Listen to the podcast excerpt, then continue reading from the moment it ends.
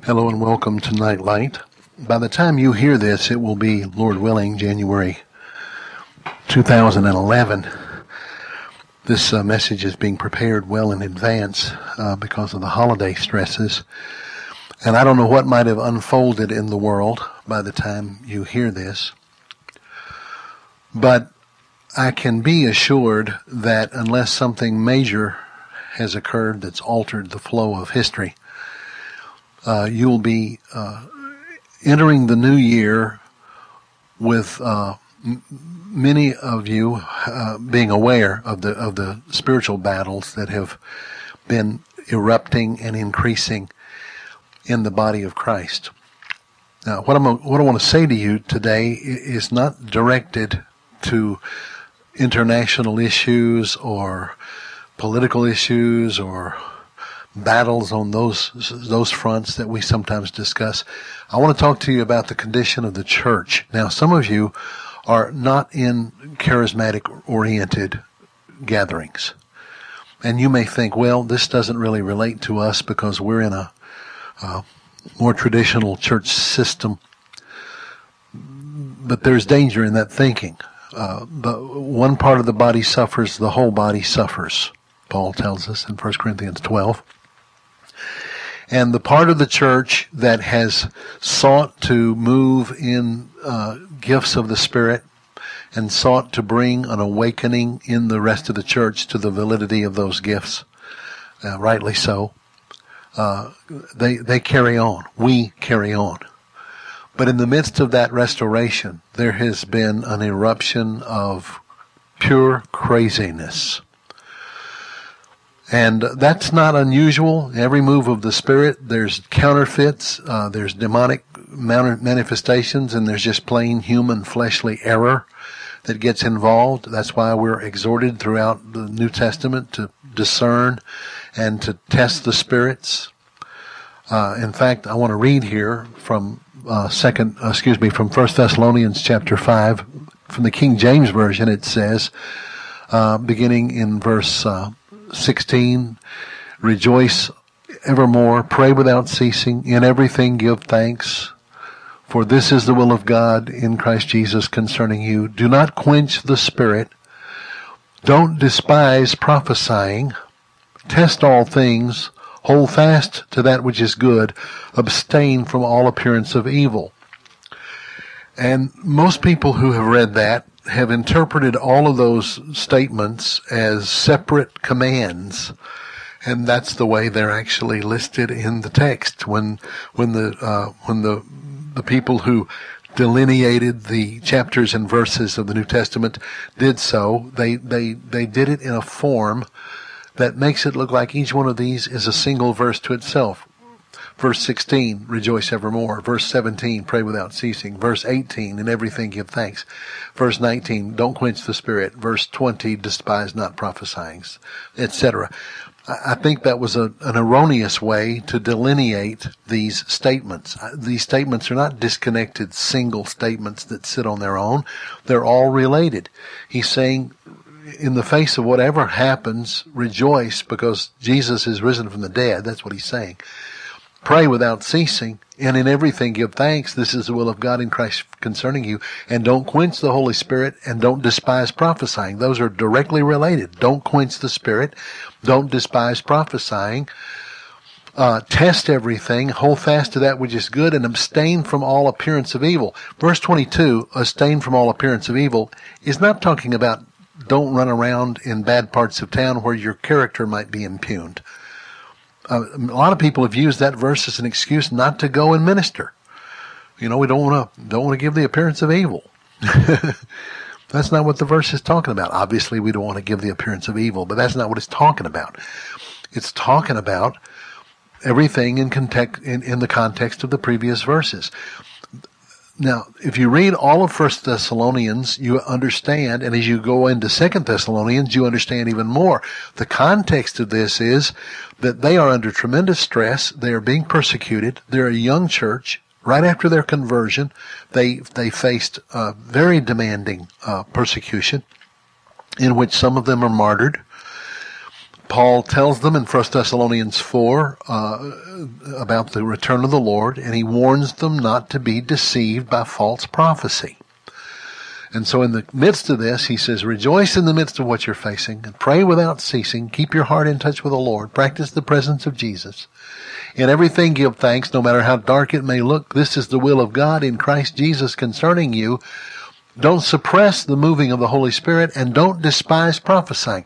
Why would he tell them not to despise prophesying? Because prophesying can become despicable. And anybody who's been around charismatic things for very long has come to understand the meaning of these, these verses. He says, don't quench the Spirit. Don't reject the moving of the gifts of the Spirit. Test everything. Prove all things and hold fast to that which is good and is proven to be solid and true and abstain from every evil, uh, misuse of these gifts. All, that's what this is talking about. When he says abstain from the appearance of evil, he's not talking about, you know, don't run around town with questionable people. If that was true, Jesus would have been in trouble all the time in, uh, as having disobeyed this, this directive. Um, well, he's, he hangs out with sinners. He, he he's with, uh, the questionable people that, uh, if he was a true prophet, he wouldn't do that. Well, abstain from the appearance of evil has nothing to do with that. It has to do with abstaining from participating in and receiving false manifestations of the Spirit. If there's ever been a time in our, our history as a church that we need to understand that, it's now. I want to reread this from uh, Eugene Peterson's uh, paraphrase where he says, uh, be cheerful no matter what. Pray all the time. Thank God no matter what happens, because this is the way God wants you to belong to Christ Jesus, who belong to Christ Jesus to live. Don't suppress the Spirit. Don't stifle those who have a word from the Lord. On the other hand, don't be gullible. Check out everything and keep only what is good. Throw out anything tainted with evil. See, uh, Peterson understands the flow of this text. The Chaser translation is uh, even more to the point, he says it like this. Be joyful at all times, offer prayer continually, give thanks in all circumstances. It's God's will, a will at one and uh, with that of Christ Jesus, that you should act in this way. Do not stifle the manifestations of the Holy Spirit. Do not hold prophetic utterances in low esteem. Put all things to the test. Hold on to that which is good. Keep yourselves from evil in all of its forms. Uh, here again, the idea is keeping yourself from uh, falling under evil counterfeits. John tells us in 1 John chapter 4 that the spirit of Antichrist is running rampant. Uh, in in in the first century, he was dealing with it, and he he said uh, you have to test the spirits to see if the spirit is from God. Well, I, it's not my purpose here today to talk per se about the gifts of the Holy Spirit. What what what eventually we're going to talk about is taken from uh, uh, some moments in the conference, uh, the Black Mountain Conference, uh, our our August conference, where Lynn DeShazo, our worship leader and close dear friend, many of you know Lynn. She wrote "More Precious Than Silver" and uh, "We Are a Moment, You Are Forever." many, many other great songs. And uh, Lynn is a great teacher in her own right, also. And Lynn had a word about the danger of people thinking that their giftedness somehow uh, gave them their identity. And she talks about that, and then I follow up with her discussing that subject. But the reason I wanted to uh, preface that part with what I'm saying here is that there there is a huge problem, an increasingly manifestly evident problem in the body of Christ. Psychologically, I can understand where it's coming from, but I think the powers of darkness have gotten behind the psychological wound, that wound being our need for affirmation and our desire for identity and our misguided attempt to make a name for ourselves in various levels of endeavor. That's gotten mixed in with this uh, prophetic movement. Now, Moses said, I would that all of Israel would prophesy. He's saying, I, w- I wish everybody in Israel had the word of the Lord. And so the movement of the of the gift of prophecy uh, again, it's too large a subject to try to cover in a small teaching here, but uh, the non-charismatic part of the church has tended to interpret prophecy as preaching, and that's erroneous. The charismatic movement uh, and the uh, uh, latter rain movement before the charismatic movement in the 30s and 40s, uh, the, the, the latter rain movement prophesied itself out of existence by allowing crazy, weird goofiness to uh, pass itself off as prophecy. Well, Paul warned us that that was a potential. He said, don't despise prophecy. Of course, what do we do? We hear weirdness and we, we, we throw the baby out with the bathwater.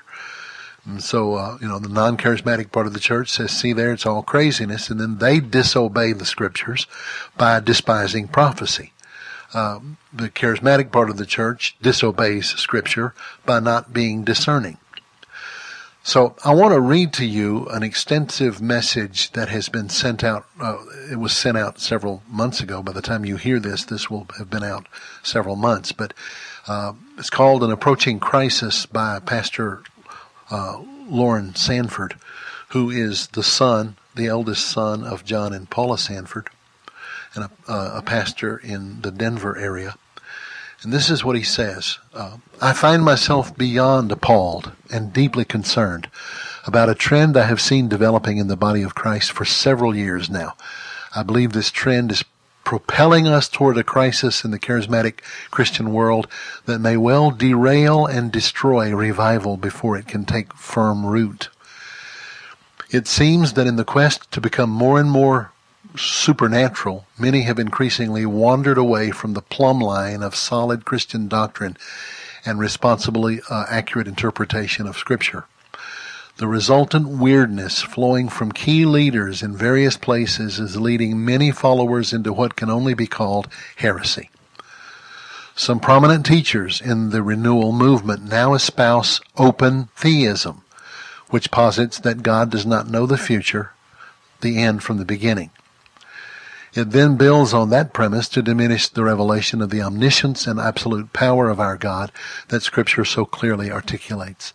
Another teaching gaining ground among us is the idea that once we have come to Jesus, we don't need to ever repent again because we are no longer sinners. What about Paul's statement concerning sinners, for instance, among whom he identified himself in present tense as foremost of all, 1 Timothy 1.15?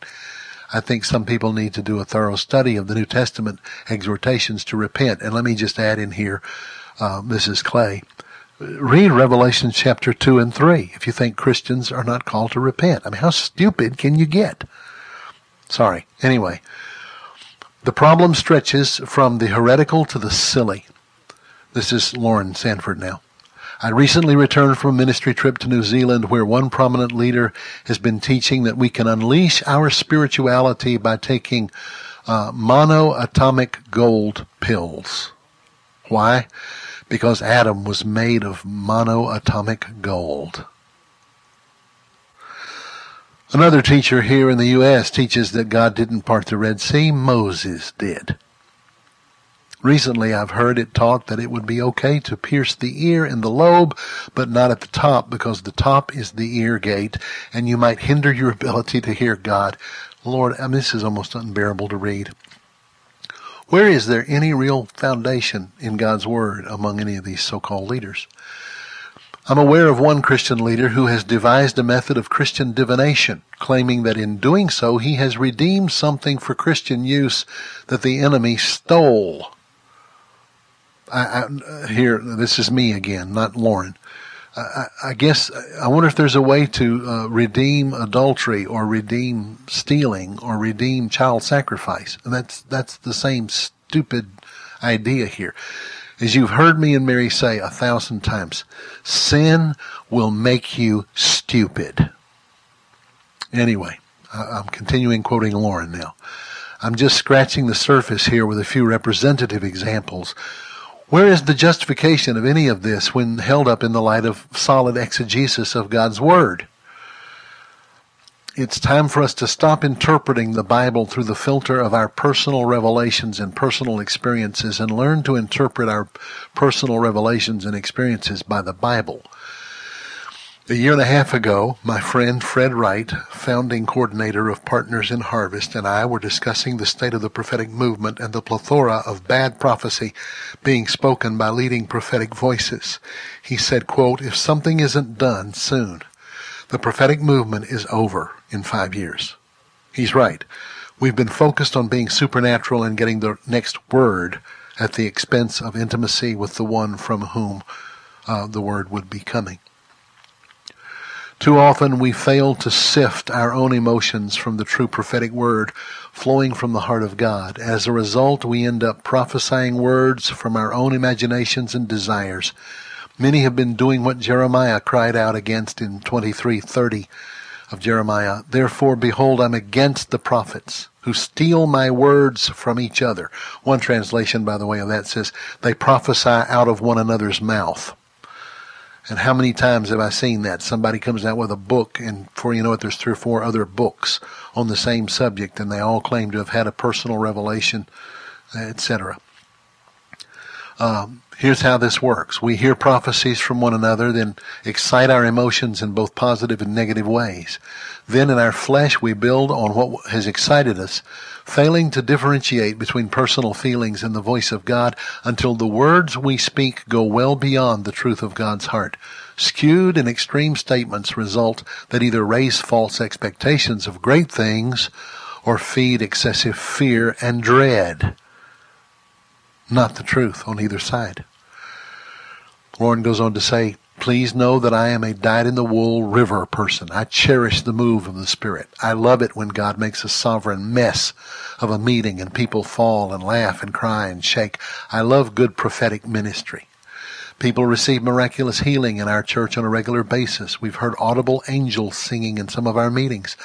I'm by no means a revival critic, but I have been given a prophetic voice and I must use it to sound the alarm when God calls me to do so. These things I call attention to are just a representative sampling of the utter nonsense growing in renewal circles these days and being passed off as revelation by a number of key leaders. Those who attempt to stand against this pollution of the stream have sometimes been vilified and accused of creating division or even of quenching the spirit. They would be in good company where uh, creating division is concerned.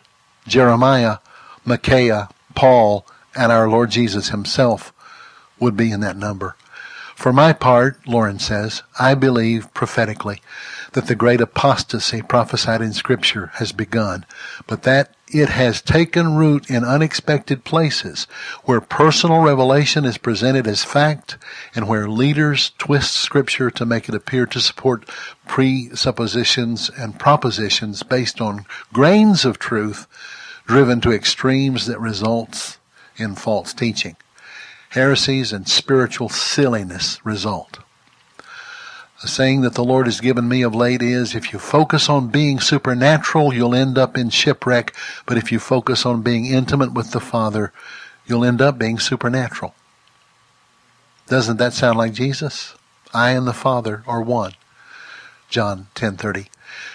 In too many places the hunger has shifted from longing to be one with Jesus and with our Father through Jesus to a focus on seeking supernatural experiences for themselves. This is a form of idolatry, a longing for the effect rather than the real relationship with the cause. And we long for the next great spiritual revelation and forget that the most foundational revelation of all is the Father heart of God and His love and invitation given to us to grow up and to be like Him in every aspect of our character.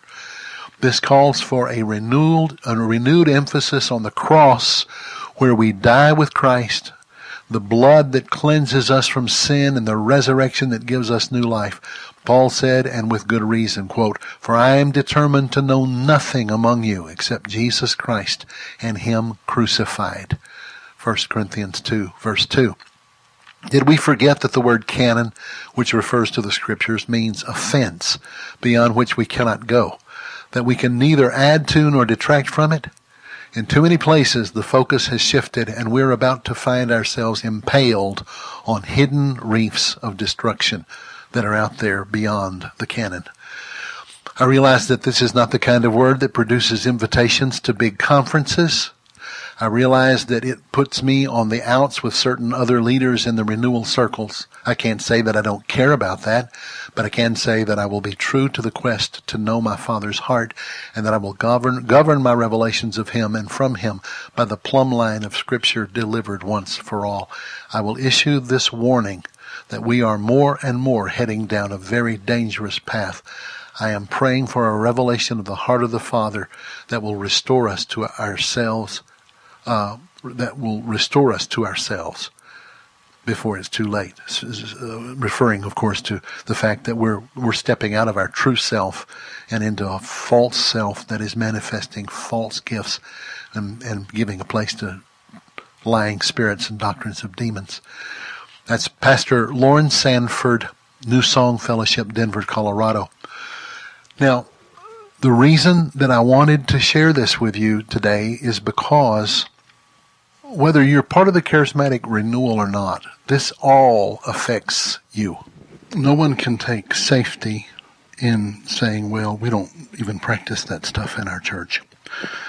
Because, to be honest, and forgive me if you think this is unnecessarily polemic, but to quench the Holy Spirit and, and disregard the gifts of the Spirit and take refuge in some kind of dispensationalist construct that has no root in Scripture or in reality or in experience is uh, as great a cop out in one direction as the erroneous things I've been describing are an error in the other direction. So we don't find uh, safety in passivity or disobedience nor do we find safety in uh, embracing whatever whims of strangeness come down the pike. Again, that's probably again too large a subject to try to address here, and uh, we we could uh, get into the debate of it. But that to me, that's as ridiculous as arguing over what caliber bullets are the best to use while you got real bullets flying around your head. You know, which gun is the best gun, or some kind of silly argument like that. In-house arguments like that are okay in peacetime, but they're utter stupidity in the midst of war. We are in the midst of war.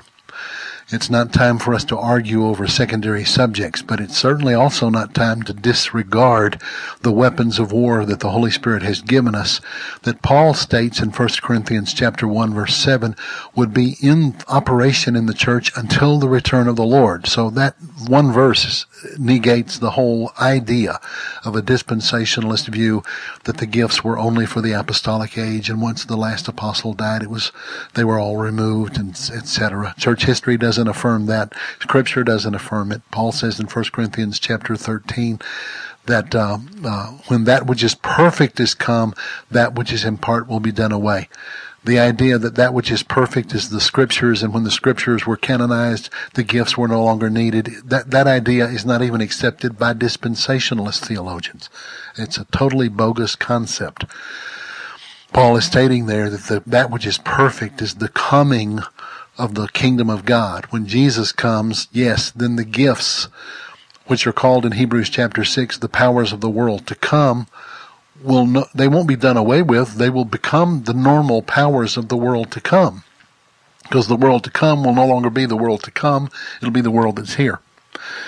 But the point is, and as, as you hear Lynn uh, opening up this, this subject uh, here in just a moment, uh, the main point of our time together is not just to address these bogus, uh, confusing issues related to the gifts of the Spirit, but more to the point, it is to deal with uh, the character brokenness in the body of Christ that makes us susceptible to all kinds of uh, confusion and seduction and uh, I want to say just one word to you who are leaders, because many pastors and leaders receive this message.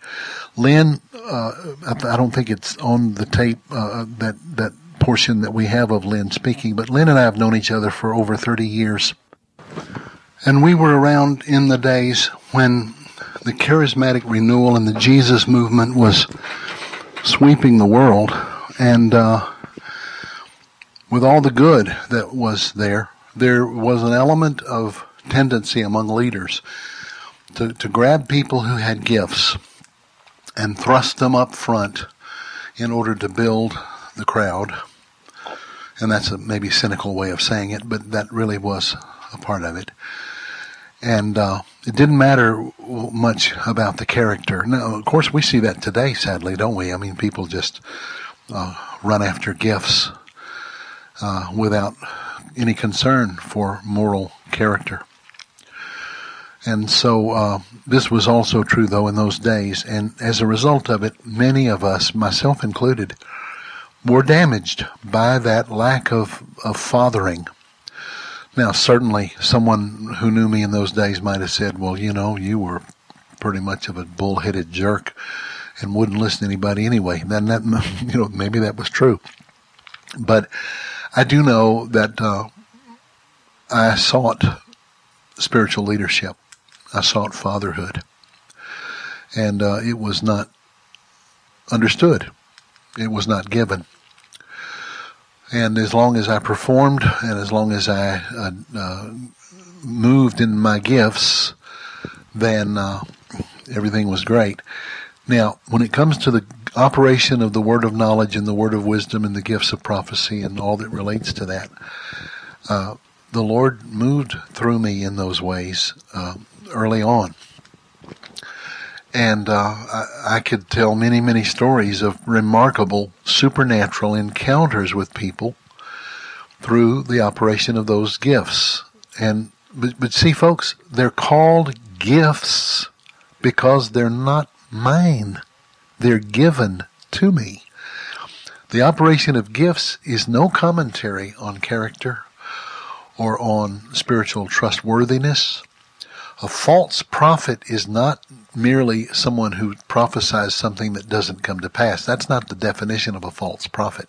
Especially in the New Covenant, the prophetic ministry is, you don't stone prophets because they tell something that doesn't come to pass. The New Testament pattern is that uh, we speak and the, what we speak is to be judged by responsible spiritual leadership. 1 Corinthians 12, 13, and 14. And it's to be done in love. And it's to be done under edification. You don't throw people away because they mishear something they thought the Lord was saying. You, you walk together through it and learn. Every, that way everybody learns and grows.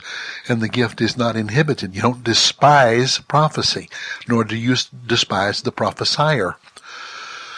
But, uh, sadly, uh, what we have nowadays are, are people who don't understand that uh, and either they don't care about whether there there's trustworthiness in the character of the person, or they do the opposite. They think because they have gifts that affirms their character. God can speak through a jackass, and uh, so how God speaks and who He speaks through has no commentary necessarily on the quality of the life of the person. So Lynn is addressing that uh, in an attempt to help the people in the conference understand some of these issues. And it, it just came to my mind that there's so many of you out there that I hear from who are wrestling through these questions that maybe it would be good if we take you into that conference setting and let you hear that, especially uh, related to what we've just shared with you from Loren Sandford and uh, some of my own comments. It's a dangerous time. It's a blessed time, but never, never underestimate the the danger of uh, a move of supernatural giftings being uh, hijacked by the devil, not because the Holy Spirit's untrustworthy, of course, but because people's hearts are idolatrous. And so this is what we're up against. And so I pray that as you listen to what we share in the remaining time that we have here, you will ask the Holy Spirit for the gift of discern, discerning of spirits. That the gift of discerning of spirits would begin to operate in you and that also the the, the, spiritual discipline of discernment, which doesn't come as a gift, but comes from the uh, from the result of prayerful, humble study of Scripture discernment grows in us as we mature. Hebrews chapter 5 says that we, as we study the Word of God, the word in us helps us discern the difference between what is good and what is evil. And then the previous chapter, chapter four, talks about how the word of God is living and powerful, sharper than any two-edged sword, and is able to divide asunder the soul from the spirit, the joints from the marrow, and is a discerner of the thoughts and intentions of your heart, so that you realize nothing is hidden from the eyes of him with whom we have to deal the discernment of human the human soul from the human spirit, the discernment of the operation of evil spirits operating through people who claim to be speaking for God. So this gets really complicated. Yeah, it does. And you know what?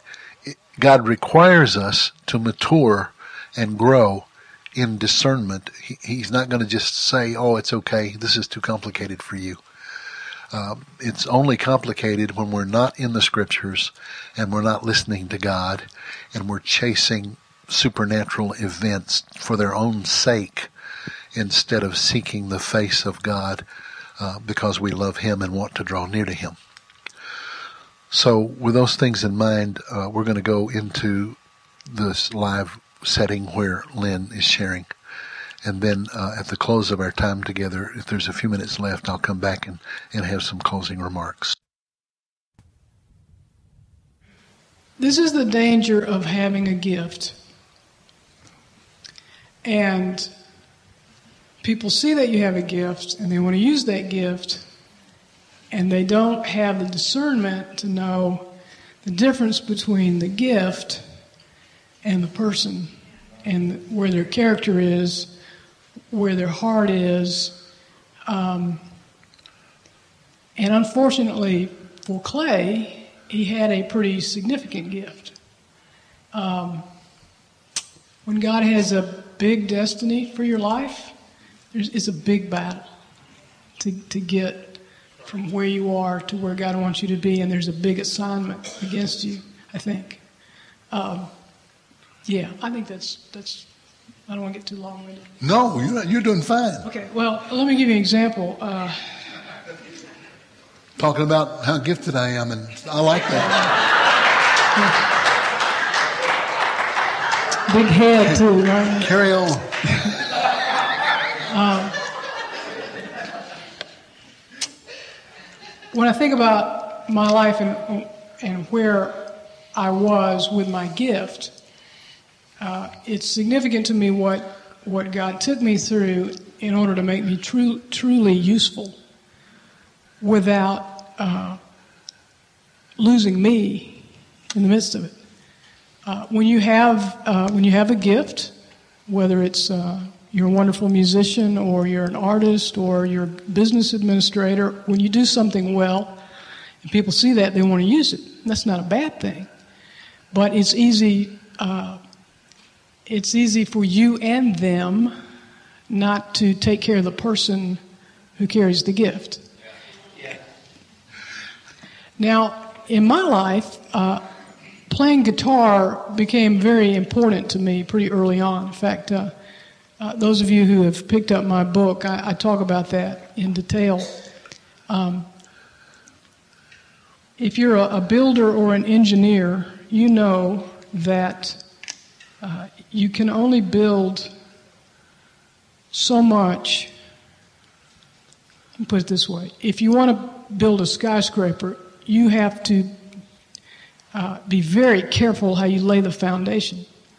Because if you don't get it right, if you don't go deep enough, there's not enough strength there to hold what you want to put on top of it. Now, if you want a disaster, go ahead and put something there uh, all you need is a natural weather phenomenon to show the flaw in the foundation or you know slight tremor in the earth any number of things and you have a building that collapses. And, and god just knows that he wants to build something in you but he cannot do it if the foundation has not been laid right and a gift is not the foundation he wants to build your life on. He wants to build your life on Christ. And in my own life, uh, I had to, God had to get me to the place where he had to separate uh, some things from me for a season in order to get the foundation right. And I had to, to learn, uh, it was a security thing with me. I, I, you know, I felt like you know, if I could do this for the Lord, He'd accept me. Because it's easy to kind of get the idea from parents or authority figures who mean well that if I perform well, I'm good. If I can perform well, I'm good. If I don't meet expectations, things go not, not as comfortable, not as well. So I had a pretty high level of, of uh, performance orientation, but it was going to damage me because the Lord didn't want my faith in Him to rest on what I could do for Him, and never, never does. Uh, he wanted to rest on the only foundation He can build something on, and that's His Son, Jesus Christ, and what He's done in giving himself for me on a cross. So my, my standing before him is completely wrapped up in what the Lord has done. And so when we sing uh, before the throne of God above, I have a strong and perfect plea. A great high priest whose name is love, who ever lives and pleads for me. My name is graven on his hands. My name is written on his heart. I know that while in heaven he stands, no tongue can bid me thence depart. And it's, it's settled with me. It hadn't always been settled with me, and some of you are in the place it's not settled with you yet. What God's doing, He's dismantling the things that cannot hold what He wants to build upon in your life. I think I made my point, so. Now, what's important about this point is do you know how many really sweet, wonderful, loving Christian people have been shipwrecked because somebody, whether it was the local church or the church at large, or somebody didn't recognize the difference between the gift and the person, and they they uh, prostituted the gift for their own purpose. Uh, we nearly lost B.J. Thomas because of that. Uh, Bob Dylan was driven away from the church because of that. Uh, lots of celebrities. Um, Barry McGuire, some of you, those of you over 50 remember Barry McGuire. Barry, Barry was a old California rock and roller, came to the Lord, and uh, he had had one giant hit called Eve of Destruction. Don't you understand what I'm trying to see, say? Can't you feel the fear I'm feeling today? If the button is pushed, there's no running away. There'll be no one to save with the world in a grave. Take a look around you, boy. It's bound to scare you, boy, but you keep telling me over and over again you don't believe we're on the eve of destruction. It was a real little pop song, you know. Hit the hit the uh, number one record, number one record of 1960, what 65, and uh, got banned on a lot of radio stations because it was too anti-war. But Barry came to the Lord and uh, the first thing the Holy Spirit told him to do was take his guitar and put it away and become a, a plumber's helper. Now, here he is with one of the most popular records in that era, nationally, internationally now. Comes to the Lord. See, we have these stupid idea in the church oh, I wish so and so would get saved. God could just use his talents. I mean, God is just so yearning for them to get saved because God could use that is so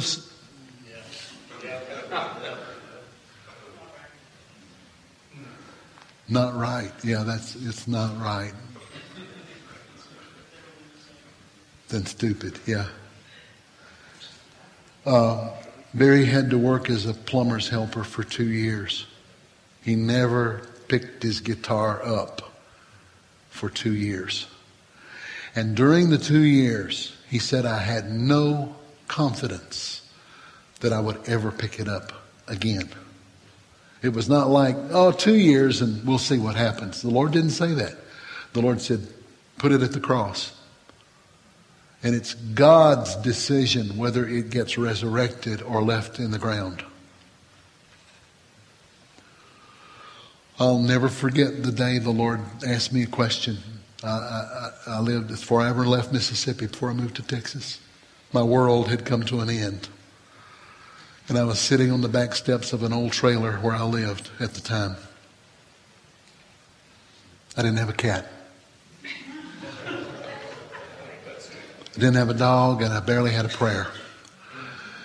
And the Lord spoke to my heart, and He said, If I, if I never use you, if you never speak another sermon, if you never write another word, if you never sing another song, if I put you to work at a shoe store in Dillard's,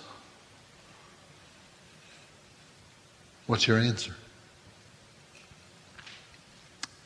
Now, I want to tell you something. When thoughts go through your head that you think might be the Lord or not, you know, you play with them and you dilly dally with them.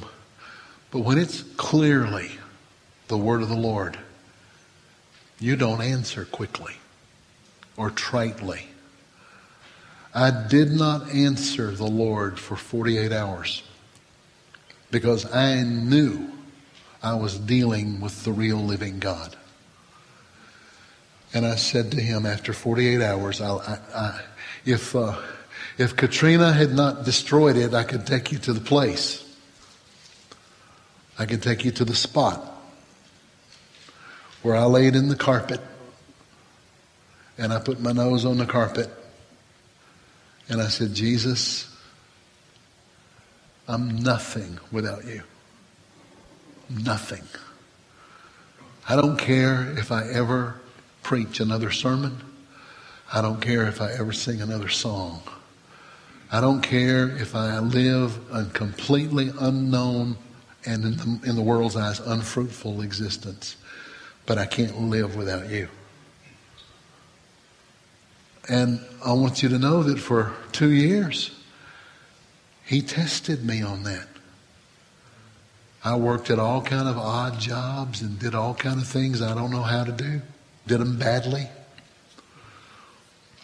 did them uh, poorly, and waited for the word of the Lord.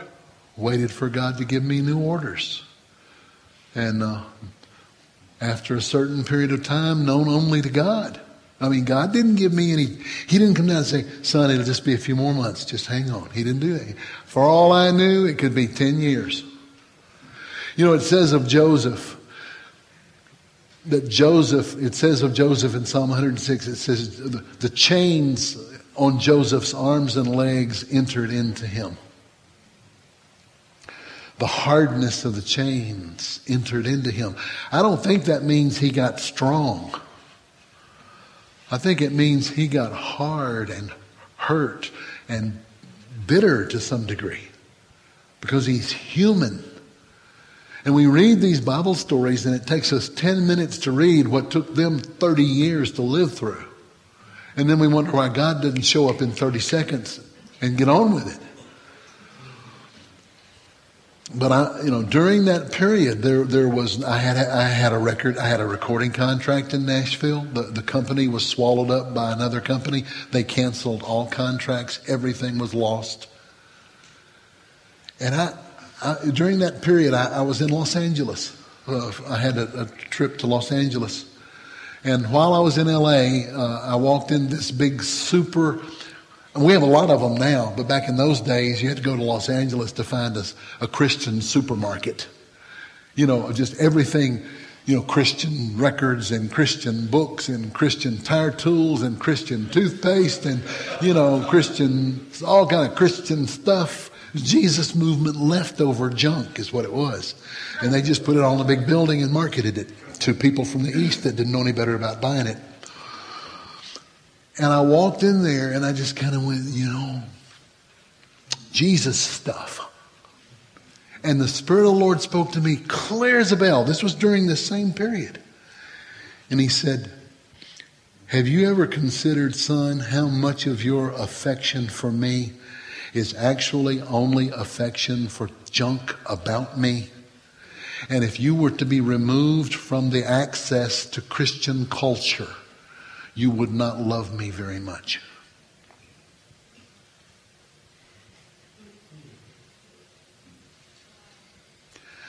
Do you love Jesus? Or do you just love the way Casting Crowns sings and it moves you? And since it's about Jesus, you think your love for Jesus is connected to your love for Casting Crowns. But you really love Casting Crowns, and Jesus is a second thing.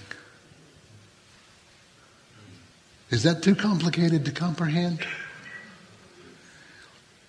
If you were taken away from Christian radio, if you were removed from Christian conferences, if you were stuck in a certain, like, like Ron, Ron's been in Siberia for five years working, you know. But Ron managed to stay close to Jesus in the midst of that, didn't you? Had to. Had to. Had no other choice. Where else am I going to go? You alone have the words of eternal life. It's very good for you if you are in a very lonely desert place with Him. Because you know what the desert does?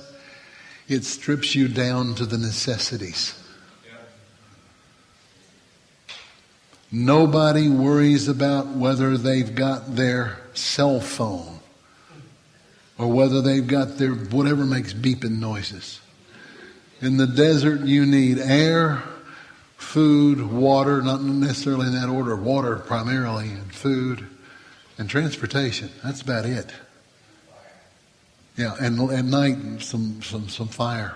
But you're stripped down to basics. And we so often say, you know, God's got me in a desert place. Well, does He?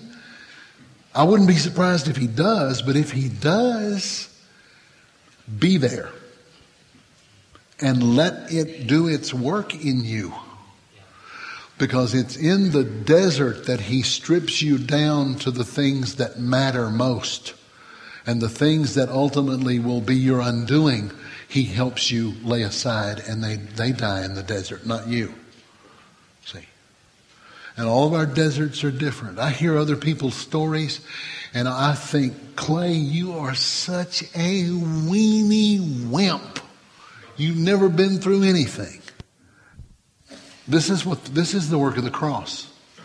This is what we mean by coming to the cross. Now I want to ask you, this is not just for young people, but young people, I'm addressing those of you 30, 30-ish and younger. It's perfectly natural for us in our 20s and 30s to have all kind of aspirations and to have vision. I mean, that's God given. But the death of your vision is a necessity for its fulfillment. If the vision doesn't die and then get resurrected by the Holy Spirit, it will simply be a work of your flesh. And that which you thought was your calling will become your undoing.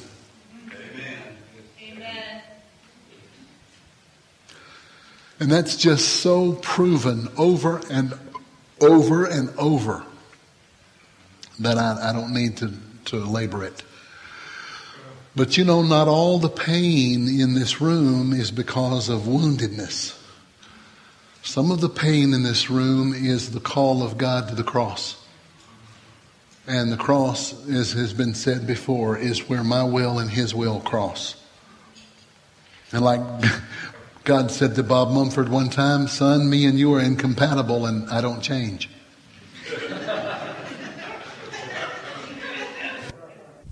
How about coming into the presence of the Lord and, and being willing to lay down your vision? Maybe some of you need to be willing to literally lay down your ministry. The Lord, some of you may need to lay down your expectation of how God's going to heal your marriage. You got it all figured out how God's going to fix your husband or wife or some of you have got all, you know, I don't know. We've all got different areas where we've got these problems of, I'll tell you, let me say this before Lynn takes us where we need to go. There is an emotional, I've checked with other friends of mine who are psychologists and who study this subject. There is a phenomenon in our culture that has been growing since the 1980s. You see it at its worst in American Idol. It is the idea that if I don't do something big, I am of no value. Uh, there have been several former American Idol kids who have tried to commit suicide in the last year and a half. Mary and I, you know, our kids love American Idol and they wanted us. I've only watched the ones where all the really weird people come in. That I really enjoyed, you know. But then I thought, these people are allowed to run around loose. They let them go back out on the street. And, but you know what? I mean, I, Mary and I, I can't even watch the Three Stooges anymore because I keep wondering what happened to those guys. Why didn't they get some help, you know? But, and I used to like the Stooges, but, but Mary and I, we're trying to watch American Idol and, and all I can, I'm serious. All I can think about, all I can think about. Hadn't somebody told you, darling, that there's more to life than this? Do you really think your whole world will come to an end if three people who don't even know you decide whether you are good or a good singer or not? My gosh. And the, the fear in their eyes and the terror in their face and then the exaltation when they win. And d- did they, did they win or did they get a death sentence? Every time I see a kid making it, quote, in Hollywood, I always wonder, how long will it be before they're Britney Spears? I've, I've prayed for Lindsay Lohan since she was 12 years old and played in The Parent Trap. I knew where she was headed.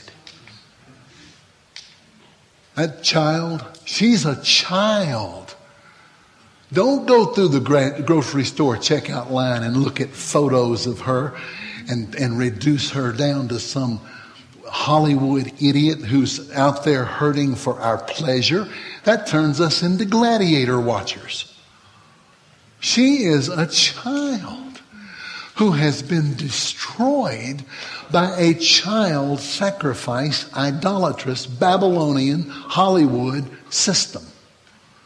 And the same system that exalts her laughs as she falls. You've got to start seeing the whole world from, my, from this perspective. That's the way you need to look at the world redemptively, prophetically, and intercessorily, and redemptively. You see? You understand? You understand what my heart's saying here? But if you got your eyes on your own golden orb of what it's going to take to make you glorious, you will not have the discernment to move in the power of the Spirit and bring redemption. You'll have your mind on your your own fulfillment. And see, and this idea that I've got to do something big. You know, our ancestors, our spiritual ancestors who built the cathedrals, the great cathedrals of Europe, they would do the carvings in the cathedrals. We've, we've found woodwork that's inside and hidden where they did beautiful carvings where nobody could even see what they did but God. They did the carvings as beautifully in the hidden areas underneath as they did outwardly because they said, if we do this for the glory of God, God can see this too. They did it unto the Lord. They, they, they, would, they would plant the trees that had to grow for a hundred years that they had to use to build the cathedrals. So there were whole families whose responsibility was to build the, to plant the trees and they nurtured the trees. Then their children continued to nurture the trees.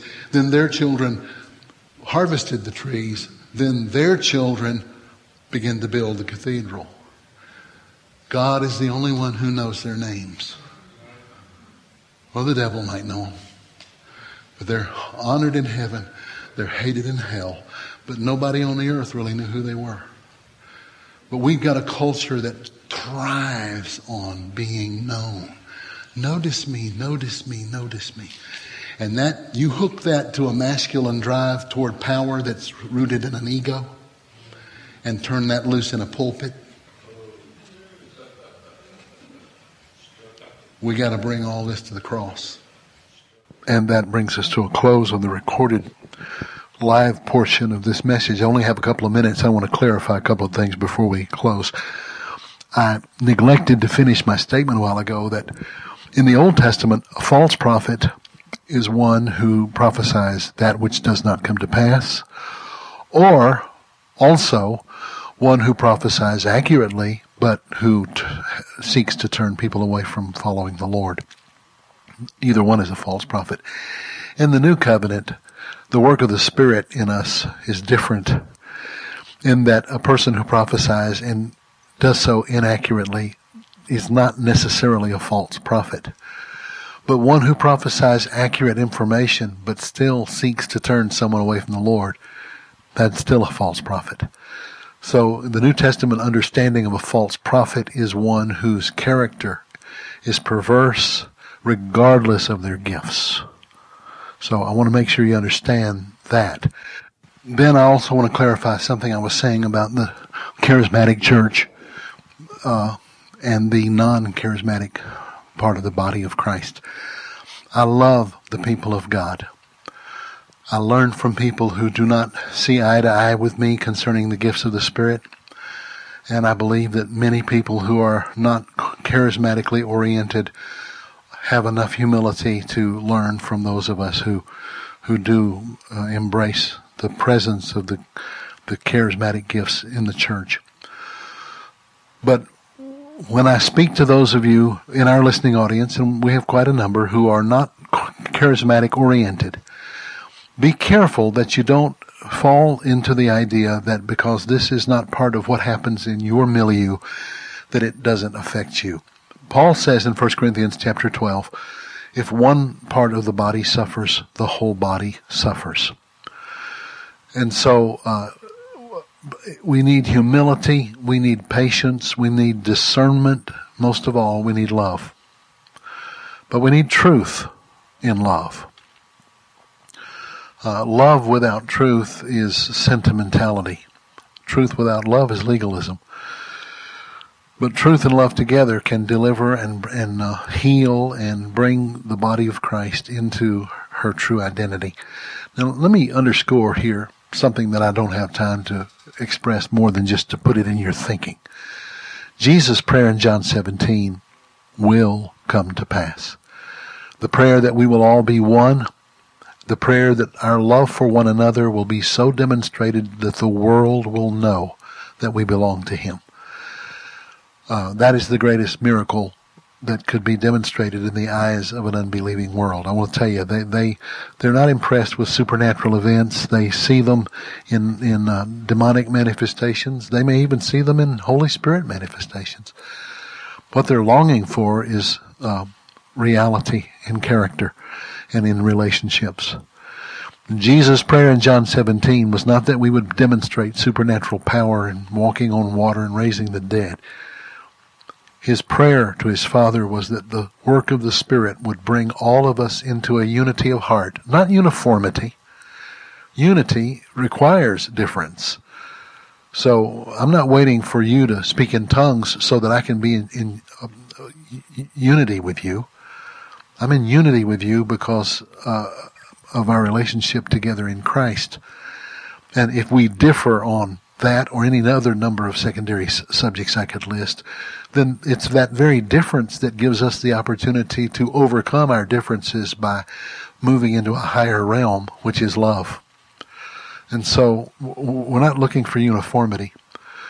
And so when I find myself standing alongside uh, people of various denominations, and I'm not going to list them all, I have the honor and privilege of standing next to people from just about every quarter of the body of Christ.